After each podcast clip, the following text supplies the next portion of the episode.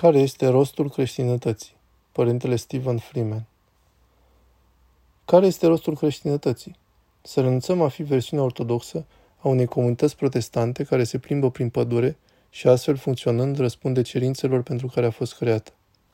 Trebuie să ne gândim mai mult la întreaga noastră viață, ce înseamnă a fi om, ce fel de comunitate trebuie să existe pentru a permite creșterea de copii și în mod special creșterea copiilor într-o lume străină sau o lume care este ostilă. Hristos a înviat. Monasticismul ortodox este cu adevărat un bun exemplu de viață și modernitate. Parțial din cauza că monahii trăiesc același mod de viață ca în urmă cu o mie de ani. Deși atunci când am vizitat muntele Atos în toamna trecută, am observat că nu a existat zonă fără a avea semnal la telefon, lucru ce m-a șocat un pic, dar m-am și amuzat. În general, monahii în ortodoxie trăiesc o viață în rugăciune și ospitalitate, iar aceasta este în fapt ceea ce fac. Iar în tradiția societății monastice occidentale s-au creat ordine speciale, ordinul celor care învață, ordinul care predică, care se potrivesc destul de bine la lumea modernă. Spre exemplu, cineva a devenit monahie și este și profesor și te întreb dacă asta nu este grozav. Pe de altă parte, monahismul ortodox, când este pus în fața noului, se întreabă cât de bun este acesta. În ce fel contribuie acesta la mersul bun al societății? Atunci când starețul Sofronie Saharov a intenționat să-și mute mica comunitate monastică din Franța în Anglia, cândva după cel de-al doilea război mondial, au trebuit să obțină o lege în Parlament pentru a li se permite asta, deoarece existau limite cu privire la numărul de refugiați sau emigranți admiși în Anglia. Deci chestiunea care li s-a pus atunci în față a fost cât de mult bine pot oferi țării de adopție. Asta a fost întrebarea unuia dintre membrii Parlamentului care avea atribuții cu inițierea legilor, deși poate nu era ceva serios de pus în discuție. Dar ca și Iuda se gândea la banii care puteau fi utilizați pentru a da mâncare la săraci. Aceștia au răspuns că vom veni, vom mânca și ne vom ruga. Și asta au făcut. Ceea ce vreau să spun este că aceștia nu au venit să zică noi vom fi o forță majoră în introducerea ortodoxiei în Marea Britanie, ceea ce s-a și întâmplat. Dar ei nu știau asta. Viața lor nu s-a schimbat prin mutarea lor acolo. Iar ceea ce au trăit nu se deosebea deloc de viața monastică ortodoxă de peste tot în lume. Aș zice că același lucru este valabil și pentru o comunitate parohială. Parohia este locul în care se săvârșesc Sfintele Taine, un loc al vindecării, al mărturisirii păcatelor, un loc al luptei cu patimile, un loc al manifestării comunității și prieteniei și un loc de sprijin. Îmi amintesc ceea ce a realizat în urmă cu câțiva ani, că unul din obiectivele imaginare ale modernității este eliminarea suferinței. Iar asta dă bine. Cu toții dorim să punem capăt suferinței. Aceasta este și cauza pentru care de fiecare dată când implementezi noul, te va distruge. De este aceasta eutanasia, avortul sau orice altceva, deoarece la final singura modalitate de a te ține departe de suferință este propria distrugere. Deci, în ultimă instanță, răspunsul modernismului va fi întotdeauna moartea, pentru că nu este în stare de mai mult. Și va fi o moarte fără durere, vă pot asigura de asta. În viața creștinului nu este nicio poruncă care să elimine suferința. Nu este ceva rău să vindeci oamenii, nu este un lucru rău să-i ajuți. Nu sunt împotriva penicilinei sau al vreunui alt medicament, deoarece biserica a utilizat medicina înainte de apariția modernismului, acestea fiind lucruri foarte vechi. Dar principala țintă a bisericii și a creștinilor este de a deveni acel tip de comunitate care ajută oamenii în suferința lor, ca astfel să o poată suporta.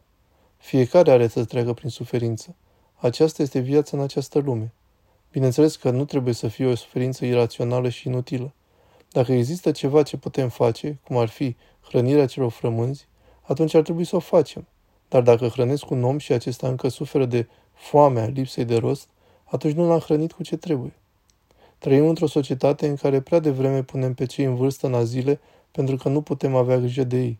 Toți având servicii, nu putem sta acasă pentru a avea grijă de ei și intrând în azil în fiecare săptămână, vă pot spune că acestea sunt locuri ale singurătății. Se cade să mulțumim asistentelor medicale și angajaților, dar azilele sunt locuri ale singurătății prin excelență. Iar atunci când oamenii vin și constată un anume grad de suferință și se mânie, și se întreabă de ce Dumnezeu permite să se întâmple una ca asta sau de ce nu oferim mai multă grijă, mă gândesc că tu ești cel care nu oferi mai multă grijă. Am devenit o societate care nu îi mai poate suporta în una din cele mai normale lucruri. Fiecare va ajunge la bătrânețe. Fiecare suferă la bătrânețe. Acesta este un principiu de bază. Trebuie să avem grijă de copii. Trebuie să avem grijă de oameni în vârstă. Aceasta este ceea ce ține de faptul că ești o ființă umană. A fi creștin ortodox înseamnă a trăi umanitatea în întregime, iar asta include bătrânețea, a deveni senil sau orice altceva. Și ce poate să facă biserica pentru mine? Păi să fie prezentă, să iubească, să nu excludă, să-i bage în seamă, să devină acel tip de comunitate care poate să treacă peste dificultăți și să rabde durerea. Nu trebuie să devii membru al Ordinului Benedictin pentru a face asta. Și înțeleg unele elemente componente ale Ordinului Benedictin care sunt destul de bune. Dar ceea ce vreau să spun poate fi înțeles ca o versiune a acestui ordin, un fel de a renunța în a fi o versiune ortodoxă a comunităților protestante care se plimbă prin pădure și care în acest fel răspund așteptărilor colectivităților respective. Trebuie să ne gândim într-un mod mult mai cuprinzător cu privire la viața noastră. Ceea ce înseamnă a fi o ființă umană. Cum putem deveni o comunitate care să aibă grijă de copiii ei și, în mod special, cum să ne creștem copiii într-o lume străină sau o lume care este ostilă. Am constatat personal și aud și de la alți preoți cum copiii au devenit înstrăinați de modul de gândire ortodox.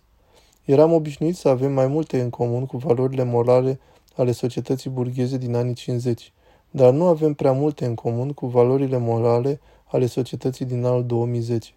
Iar aceasta este ceea ce se oferă copiilor noștri. De mergi într-un campus universitar și de începi să vorbești ceva despre învățătura morală a bisericii cu privire la sex, vei fi privit ca un instigator la ură, nu numai ca cineva rău, dar și ca diavol. Să fii prezentat ca un diavol este cu adevărat foarte dificil de dus.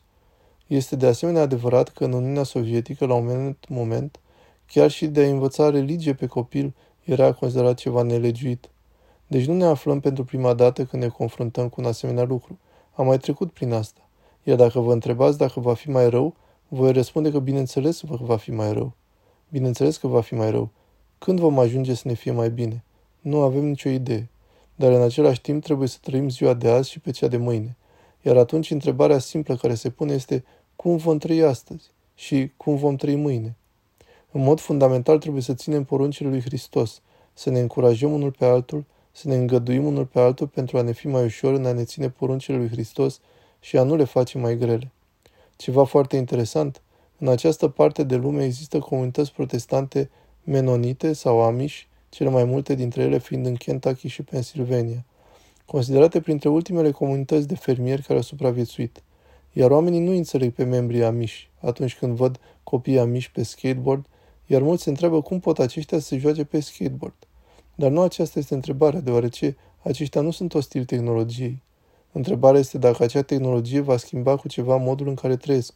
Și în mod firesc, unele comunități au decis că acele skateboarduri nu va schimba cu nimic modul de viață al comunității. Televizorul va schimba modul de viață al comunității și ca urmare nu există televizoare. Cred că asta arată o responsabilitate uimitoare din partea lor. Este nevoie de a gândi onest și cu grijă la modul în care tehnologia ne afectează viața. Cum pot să trăiesc cu aceasta știind că întreaga tehnologie promovează păcatele omului? Solicit fiecăruia dintre voi să intre pe Facebook și să încerce să evite păcatele pentru 5 minute. Nu poți. Te vei gândi cel puțin că unul de acolo este idiot. Iar de nu vei zice asta, atunci cercul tău de prieteni este prea mic. Sau te vei supăra sau ispitit să zici ceva. Urăsc să fac asta. Și îmi zic, oh, mi-am încălcat regula din nou și mă simt ca un prost. Este așa o mare prostie.